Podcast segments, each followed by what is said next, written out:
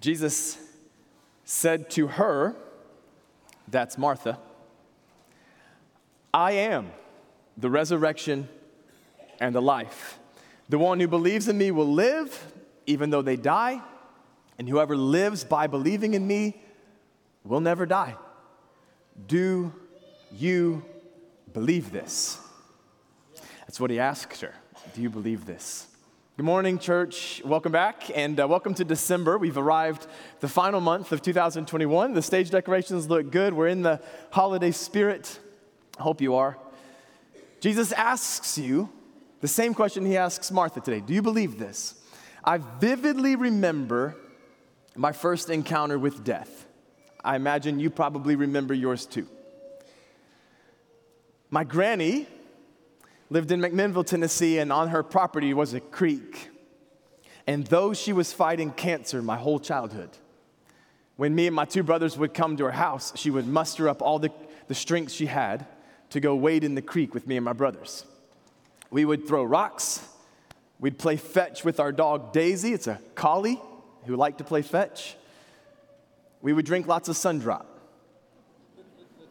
And she even taught me and my two brothers how to cross stitch, as difficult of a task that would have been. My favorite part of the visit, the highlight of every visit, was that she would have bought a treat before we showed up at her house. And she stashed the treat away in some secret part of her house. It was often found hidden in a drawer in a desk somewhere in her, in her house. And we would go on a hunt before we would leave. She'd say, Go find the treat. We would search everywhere high and low. We'd finally find it. And she'd give us a hug, and we'd leave Granny's house. When I was eight years old, her body was no longer able to fight the cancer. And my parents prepared me and my two brothers for one final visit. They said this one's gonna be a little different. We won't wade in the creek. We're not throwing any rocks. We're not playing fetch. We won't have Sundrop. We're gonna just go stand beside Granny's bed for one final visit. We'll be quiet. That was kind of a, a warning. We'll be quiet, boys. We're gonna stand there We'll say our goodbyes and we'll come home. So that's what we did. We stood in a dark room. We remained quiet and solemn, respectful, and we stood beside her bed and we said our goodbyes. And would you believe it that hidden in the sheets of my granny's deathbed was a treat for me and my brothers? Gum in the shape of Crayola crayons, it was. And we left with those treats as our final visit wrapped up. I think about her a lot. I think about her every time I see a creek. I think about her every time I see somebody open Sundrop or have a sip myself, anytime I see cross stitching. But like you, and I imagine you would expect this, I think about her most during the holidays. My granny could cook, y'all. She could cook. And I miss her spread. I specifically miss her sourdough bread. I miss the way she did the turkey and the dressing. I think about her in the holidays, and I, I think we share that in common. You probably, like me, think about the ones you've lost this season. So I was doing a little bit of reading online, and counselors, therapists, psychiatrists, they're all writing right now about holiday grief, articles and blogs. Here's, here's a little excerpt that I read from Dr. Drew Ramsey from New York City. He said, We miss those we love who have passed. Mourning is non-linear. And my patients are often surprised by the intensity of loss they feel. Holiday traditions revolve around people we love. And the mix of holiday cheer on the one hand and reactivated mourning on the other creates an emotional dissonance for us. Reactivated mourning, I think that's a powerful phrase. And many of you are experiencing it right now, as you do every holiday. It's like what was once a wound is now reopened and you experience the pain. For some of us, the only person we can see around the holiday table is the only person who's not there. Because we think about the ones that we've lost every holiday season. I'm gonna tell you something you already know, but it's a sober truth. We currently live in the world of the dying. We live in a world of death and decay. That reality is pressed in on us this season. Not just is this a holiday season, it's yet another one in a pandemic. So you might also be concerned about other ones you don't want to see suffer and die. Let me just say it like this For as in Adam all die, this is my Biblical proof. We live in a world of death and decay. As in Adam, all die. The biblical phrase in Adam means you're flesh and blood. If you're flesh and blood, you're in Adam. He's our forefather of the human race. You're born in him. All die in the biblical language just means all die. We all die. Whatever we have been able to conquer as human beings, we have not conquered death. It triumphs everywhere. It strikes babies and teenagers and young adults and midlifers and older people. When all is said and done, rocket scientists die. Politicians die, doctors die, professors die, Nobel Peace Prize winners die. The rich die and the poor die, the good die and the evil die, farmers die, bankers die, carpenters die, computer programmers die, and preachers live forever. No, preachers die. This is such an encouraging quote by Piper. I just had to share it with you this morning. We all die. The good news of the Bible is that this is only half the truth. But there is another truth revealed. For as in Adam all die, so in Christ all will be made alive. This is the good news. I'm not here to preach bad news to you. This is the good news. So, in Adam was not hard for you to get in. You were born in Adam. You didn't ask for it. Your mom did all the hard work. She pushed you out, boom, you're in flesh and blood, and you're born in Adam. You were just born that way. Being in Christ is actually the very same way. You don't have to work to be in Christ, but you have to be born again. If you're born again, this time not of flesh and blood, but you're born again of the Holy Spirit, a greater birth than your physical birth. You're born again of the Holy Spirit, all live. And you live even though you die if you're born again in Christ. It's the work of the Holy Spirit to give you new life, new birth that will never end if you're born in Jesus Christ. And I'm actually here to preach that message. I'm not here to preach about death, I'm here to preach about life. This morning, I'm here to preach this point, and it's going to be in our story. Jesus entered the world of the dying to rescue you and to take you with him into the world of the living. That's my point this morning. Jesus entered the world of the dying to get you out of it and to take you into the world of the living. That's a massive claim. That's a massive claim to say about a person that he has the power to transform you from death to life. Such a massive claim, it would be really helpful if we had some evidence, wouldn't it? So we're going to look at the evidence. I'm going to show you a story from John chapter 11, one of the best in the scriptures. Man, this is rich. It's a powerful story. If I were you, I am one of you, I would have this on proverbial speed dial through the holiday season. I would memorize portions of this story. I would be in the story. I would share this story. This is the evidence that we need that Jesus is the one who's come into the world of the dying and who has the power to get you into the world of the living. After we share the story from John 11, I'm going to lovingly challenge you to live, grieve, and die like you believe it. Like you actually believe it. All right, John 11. We're going to read the story. We'll be in it for a little bit of time. Don't rush me. Let's just go through it. All right? maybe, I don't know, 10, 12 minutes, however long it takes us. Let's just work through it. Let's get some details. And then we'll lovingly challenge you to live, to grieve, and to die like you believe that Jesus is the resurrection of life. John 11, verse 1. Now, a man named Lazarus was sick. He was from Bethany, the village, uh, the village of Mary and her sister Martha. This Mary, whose brother Lazarus now lay sick, was the same one who poured perfume on the Lord and wiped his feet with her hair. John's point in saying that is that John, Jesus had a very close friendship with Mary, Martha, and with Lazarus. When he would go south into the southern portion of the country, Judea, he often stayed with them. This is like a home away from home. So you imagine every festival, anytime he would come teach in Judea, he's staying with this family. They loved him, he loves them. So the sisters sent word to Jesus Lord, the one you love is sick. Notice this, they don't even make a request. They know how much Jesus loves Lazarus. So all they have to do is notify him that he's sick. That's enough. Jesus would surely be compelled by his love for his good friend. He is a healer after all. When he heard this, Jesus said, This sickness will not end in death. Very interesting statement in the gospel. No, he said, it's for God's glory so that God's Son may be glorified through it. By saying it will not end in death, he doesn't say we won't visit death in the story. He just says that's not the ultimate destination, death. And then when he says the Son's glory, he's, he's using a phrase that you're going to read all through the Gospel of John. It's, it's actually really not a pleasant one. The glory of the Son, as Jesus puts it, is his own death and crucifixion. So here he's already foreshadowed I'm gonna go, we're gonna, we're gonna do something, but this isn't gonna end in death for Lazarus, although it will for me. It will for me. Keep reading. Now, Jesus loved Martha and her sister and Lazarus, so, verse 5 and verse 6 are connected. So, when he heard that Lazarus was sick, he stayed where he was two more days.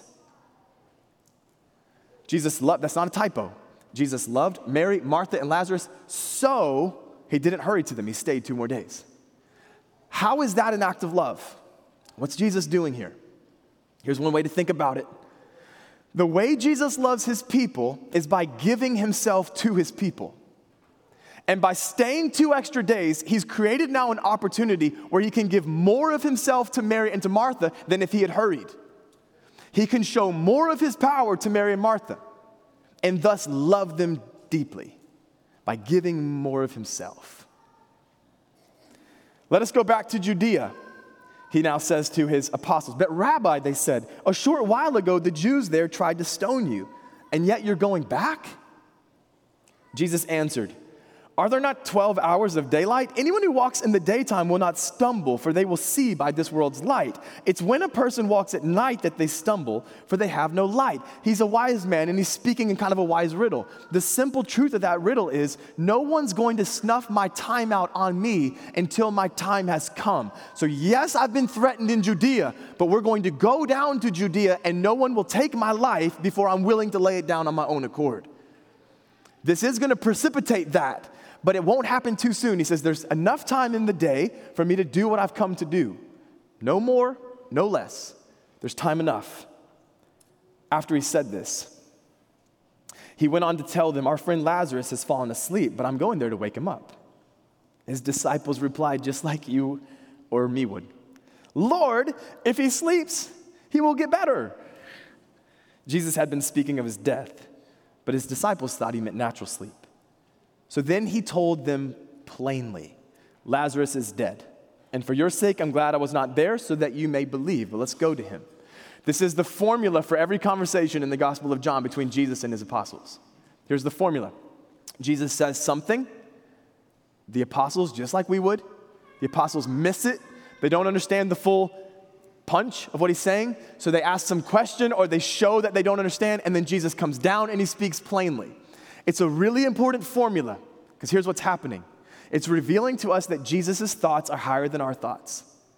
Jesus is a man of wisdom, he's a man of faith, he's a man of the Holy Spirit. So when he speaks, we're like, I don't, I don't get it. Then he comes down to your level and he explains it plainly. That whole process is so that then you would eventually be able to get up to his level and think in terms of wisdom and faith and spirituality. If you don't eventually learn to think and to talk like this, then guess what's going to happen? You're going to stay down at the level of the world, the world of death and decay, the world of rot, the world of sin, the world of foolishness, the world of rebellion, and you can't get your thoughts up there. So Jesus is discipling them, lovingly showing, I'm up here, guys, in, in a different world. I'm going to bring you there. So he told them plainly Lazarus is dead. I'm glad I wasn't there. Now you can believe. Let's go to him. Then Thomas, also known as Didymus, or the twin, said to the rest of his disciples, Let us also go then that we may die with him. So Thomas gets a bad rap. He's called Doubting Thomas. We like to pick on him. We often find some biblical character that we just kind of let out all of our passive aggressive, you know, pent up cynicism. Thomas is that guy. But in this in this particular line, you really can learn something from Thomas. He expects they're going to die because in Judea, on multiple occasions, Jesus has been threatened. And then out of his loyalty, he says, Let's, let's go die too then. He's, he's a loyal follower of Jesus. On his arrival, Jesus found that Lazarus had already been in the tomb for four days. Now, Bethany was less than two miles from Jerusalem, and many Jews had come to Martha and Mary to comfort them in the loss of their brother. When Martha heard that Jesus was coming, she went out to meet him, but Mary stayed at home. That point there about Bethany only being two miles from Jerusalem is a significant one. Jerusalem is a big city, Bethany's small, but Jerusalem is big, which means a whole bunch of Jews could come to Bethany and grieve the loss of Lazarus. A lot of them did. If you're a Jew and you know of a death, you go. All right? You're kind of obligated. The whole community would come out. So we're dealing with a large crowd. Now, Martha has come out to meet him, but Mary's at home. Lord, Martha said to Jesus, If you had been here, my brother would not have died. Lord, if you had just shown up a little earlier, Lord, if you had come to my granny's house just a few days earlier, she wouldn't have died. These biblical characters are real humans. This is a very real hurt. It's one I'm sure you've experienced. If you had been here, we wouldn't be beside a tomb today. And here we are. But I know that even now God will give you whatever you ask. That's a statement of great faith. Jesus said to her, Your brother will rise again. Martha answered with another line of great faith I know he will rise again in the resurrection at the last day. Martha here is reaching the pinnacle of her nation's faith. You even have religious elites in the first century in Israel who didn't believe in the resurrection of the dead. These are Sadducees. Martha is going beyond many of the religious elites and saying, I do believe in the resurrection of the dead. I have that kind of faith. But the one thing that's lacking is that she's orienting her faith around some powerful day to come. And Jesus says, Don't do that. What you need to do is point your faith to a particular person, and that person is right here in your midst, Martha. That's why he says, I am the resurrection and the life. The one who believes in me will live even though they die, and whoever lives by believing in me will never die. Do you believe this? Don't put your hope in some event. A person is who you have your hope in, and I'm right here. Yes, Lord, she replied, I believe that you are the Messiah, the Son of God, who is to come into the world. Notice this Jesus has done nothing with Lazarus, but he's drawing out statements of faith from Martha. He has not even, he hasn't touched Lazarus and not doing anything with him yet. He's drawing out statements of faith. The reason for that is going to be explained in a few verses. Seeing isn't believing, believing is seeing. He's going to clarify that in a minute. After she said this, she went back and called her sister Mary. The teacher is here, she said, and he's asking for you. So when Mary heard this, she got up and quickly went to the tomb. When the crowd saw that Mary had quickly gone to the tomb, they thought Mary was going to grieve. So the large crowds go out with Mary to follow her to the tomb. That right there is evidence that this is an eyewitness story. This is not a stuff of a legend. This right here is a story that happened in Bethany in the first century. And a large crowd is now gathered. It's not just a family side service anymore. When Mary reached the place where Jesus was and saw him, she fell at his feet and she said the same thing Martha said Lord, if you had been here, my brother would not have died. When Jesus saw her weeping, and the Jews who had come along with her also weeping, he was deeply moved in spirit and troubled. Very rare word in the New Testament. You see deeply moved in spirit in Gethsemane. Gethsemane, where he grieves with a depth of grief, even as Sweat is like blood. Come and see where we've laid him. They replied, and Jesus wept. He's not weeping for Lazarus. He has Lazarus in his hand. He's weeping because he's seeing the sisters weep. And Jesus is a man of great compassion. And so, what moves them moves him. Jesus has entered the world of the dying to rescue us and take us to the world of the living. But when he entered the world of the dying, he felt it. He felt all of it the pain of it, the horror of it, the sorrow of it. You don't have a high priest who's disconnected from you today, but a high priest who's mourned it. And that word there is, I don't mean to be crass or crude, that word there is, is, is the word for like an animal snorting. This got him, man, deeply. It got Jesus. He wept with them. Not for Lazarus. He knows he's got Lazarus. He just weeps because he loves them, and they're weeping. And death is a horrible thing. Then the Jews said, See how we loved him? But some of them said, Could not he who opened the eyes of the blind man have kept this man from dying? Jesus, once more deeply moved, came to the tomb. It was a cave with a stone laid across the entrance. Take away the stone, he said. Now listen to Martha. She's already professed faith, but check this out. Lord, said Martha, the sister of the dead man, by this time there's a bad odor, for it's been four days. She refuses to just jump up and take away the stone but she's already professed faith. You know this, don't you? There's a difference between saying you believe and rolling away a stone. There's a difference. And now he's, he's noticing Martha kind of stop short at the point of action. Martha, he says, didn't I already tell you that if you would believe, you'd see the glory of God? We've already gone through this. Don't stop at the point of action. You believe in me, roll the stone away, Martha. So they rolled the stone away. Jesus looked up and he prayed. There's a lot in this prayer. Father, I thank you that you've heard me. I know you always hear me, but I said this for the benefit of the people standing here that what? They may believe that you sent me. When he had said this, Jesus called out in a loud voice, and something happened that no cinema in the United States of America could ever capture properly. He called out in a loud voice, Lazarus, come out. And the dead man came out of that tomb, still wrapped in his grave cloths, with the cloth even on his face. This happened, a man coming out of the tomb because of the voice of Jesus. You know, dead man can't hear at least one voice. The powerful voice of the resurrection and the life. He called him by name, and Lazarus came out. And at this point, a lot of the senses have already been impacted. They smell the odor, they hear the loud cry of Jesus' voice, they see the man come out. But just to make sure the crowd gets it, and that you and I in the 21st century can really believe, Jesus says, Now go to him and touch him. Get your hands involved, and you guys take off the grave clothes. So you know that you know that you know the resurrection and the life is among you today. Amen. I am He. There's a large crowd, and just as the case with any crowd of people, it's divided about what to think about Jesus. Here's what it said in verse 45 Many of the Jews who had come to visit Mary had seen what Jesus did, and they believed in him. But some went to the Pharisees and told them what Jesus had done. This is called, this story is called the resurrection that led to death. Because in John's gospel, now the plan to eliminate Jesus is being enacted as the Pharisees find out about this story. This isn't the only sign given to you in the scriptures that Jesus is the resurrection and the life. You might remember a few of them if you're a Bible student. Jesus raised Jairus, the synagogue ruler's 12 year old daughter, in Mark 5.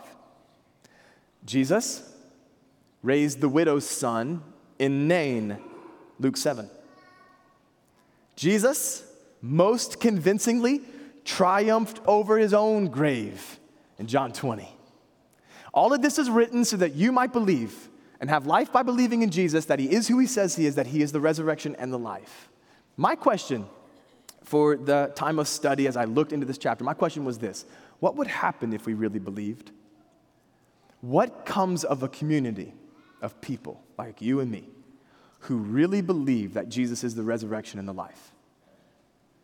We don't stop short at action, but we really believe it. So I scoured the New Testament over the last few weeks and I just was asking the question what happens in the lives of people who really believe this? I kind of compiled a short list there's a whole lot of stuff in there. I compiled a short list. Let me tell you what's not on that list. What I did not find in a community that believes is that immediately all death and decay stopped in their bodies. I didn't find that. I still found people getting sick, still found people dying, still found people being buried in the New Testament. What I did find, I want to share with you. But before I share it with you, you got to make a promise. Thank you. You got to make a promise. I'm gonna share you this list, but you gotta promise me we're not just talking about the church back then. Can you promise me that? This is for you today. This is how we live. All right, here's what I found as you look at a community that believes. Number one, they eat together with gladness. All my food lovers say amen. amen. They labor together with courage. And three, they grieve together with hope. Please don't make this just about some church gone by. North Boulevard, eat together with gladness, labor together with courage, grieve together with hope. This is for us, man. If you believe, if you believe that Jesus is the resurrection the life. Number one, I'll be very quick on each of these. Eat together with gladness. Well, let me say this. A lot of communities eat together, a lot of communities labor together, a lot of communities grieve together.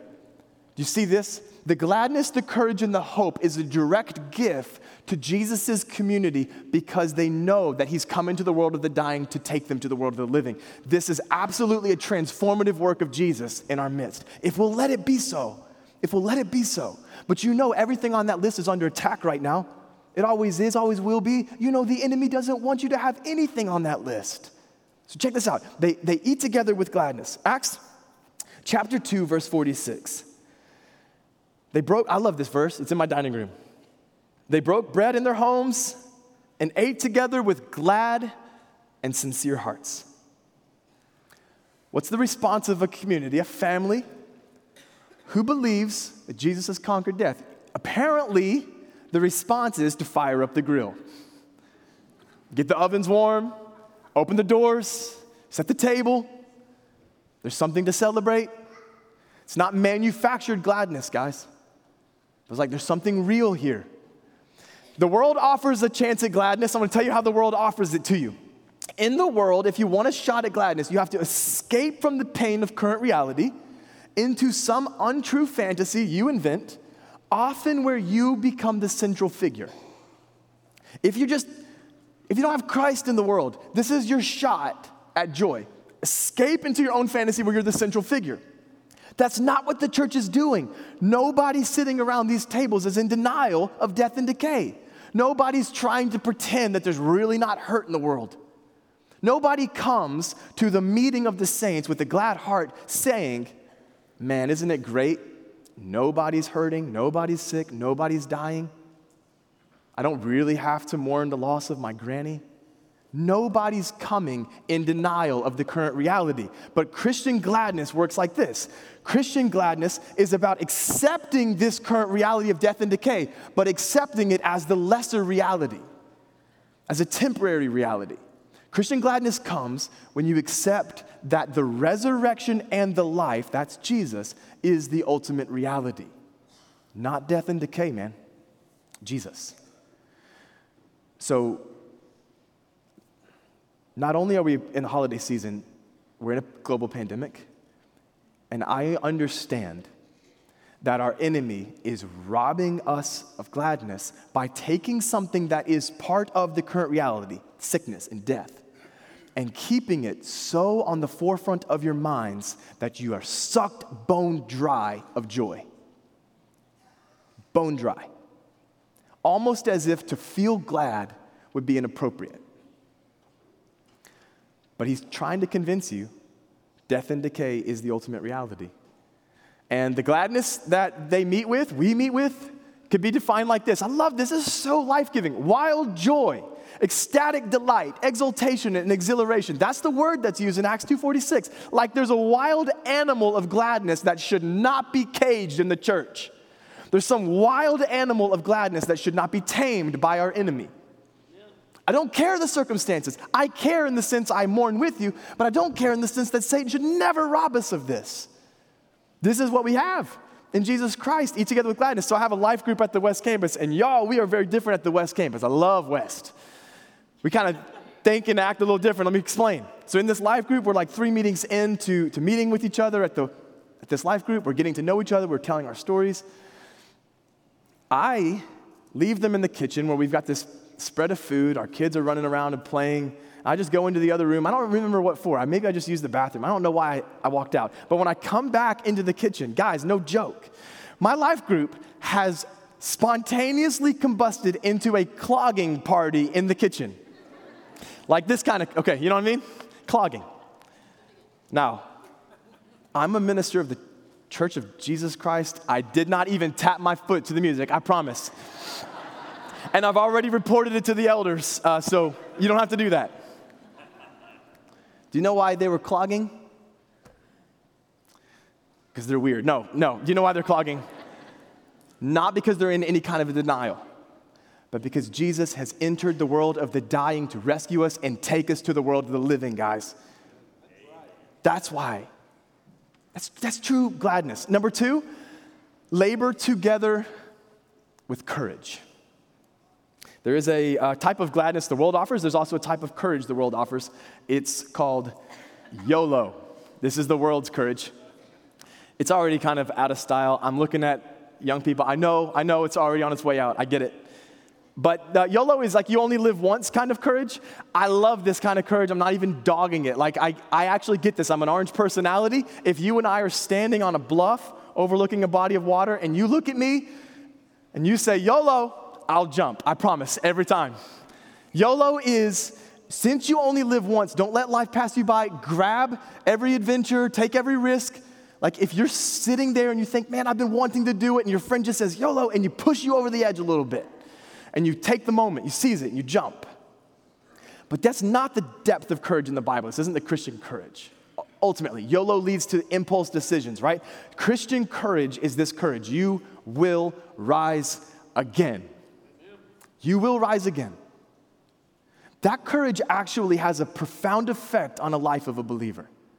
YOLO leads to impulse decisions, but you will rise again courage means you get the chance to live by your core convictions. You get the chance to give yourself fully to the kingdom of God.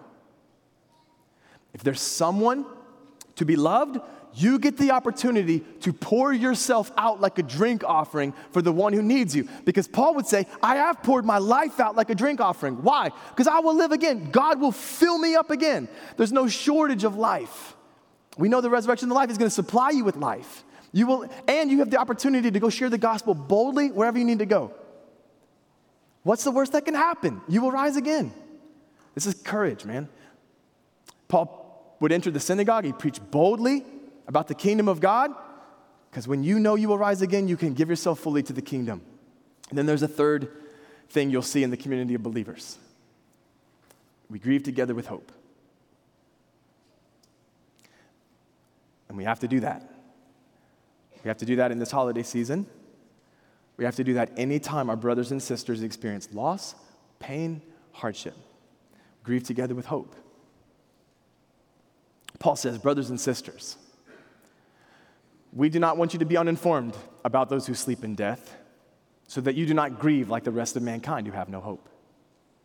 For we believe, we believe that Jesus died and rose again, that he is the resurrection and the life. And so we believe that God will bring with him, that's Jesus, everyone who's fallen asleep with him. He goes on and he says, For the Lord himself will come down from heaven with a loud command Uh, the voice of the archangel with the trumpet call of God, and the dead in Christ will rise first. This kind of hope could be translated anticipation. I'd love to see my granny again. I would love to. I was just talking with somebody right before this service. 1998 was when she passed, and we had to rent large video cameras. My mom and dad did. And they would only do that for certain special occasions. We'd go on trips and so on. We didn't rent a large video camera to go capture my granny at her house.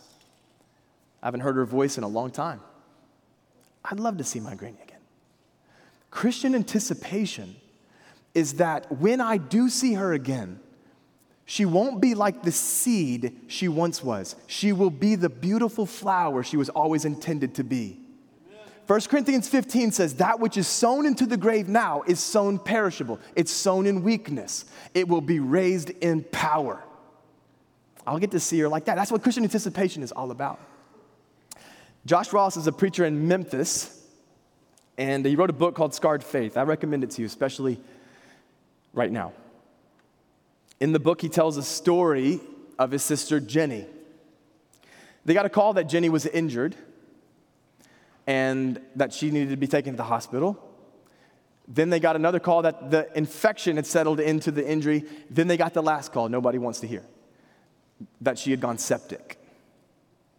So Josh Ross floors it, trying to make it.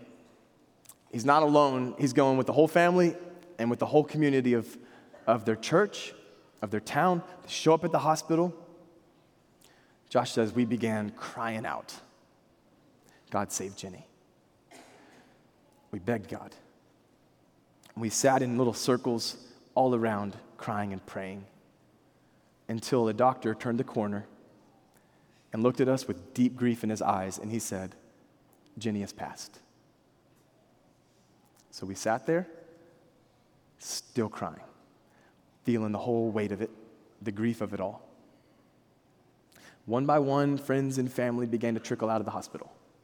And then it was just me and my mom and dad left, weeping over Jenny. Eventually, we got it up. We started lock- walking the, the long hallway out to the front door, the main entrance that leads to the parking lot. And I just stayed a few paces behind my mom and dad. And as we walked, I watched mom and dad walk with a limp because the grief was so heavy. They got to the front doors, the doors open, and my mom paused. It was as if she knew one more step was to accept the reality that she's going to be entering life without Jenny. A reality she wasn't really wanting to accept. She stayed there at the threshold with her foot right there on the door until she collapsed.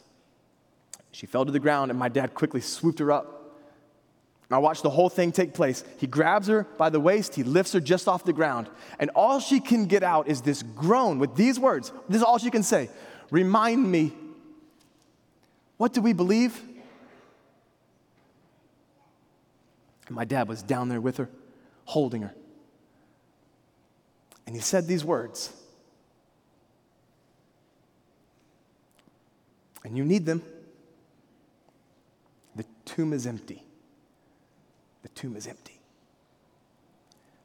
And with that, I watched my mom and dad get up off the floor and take a step, and another step, and another step. Guys, these are really tough times.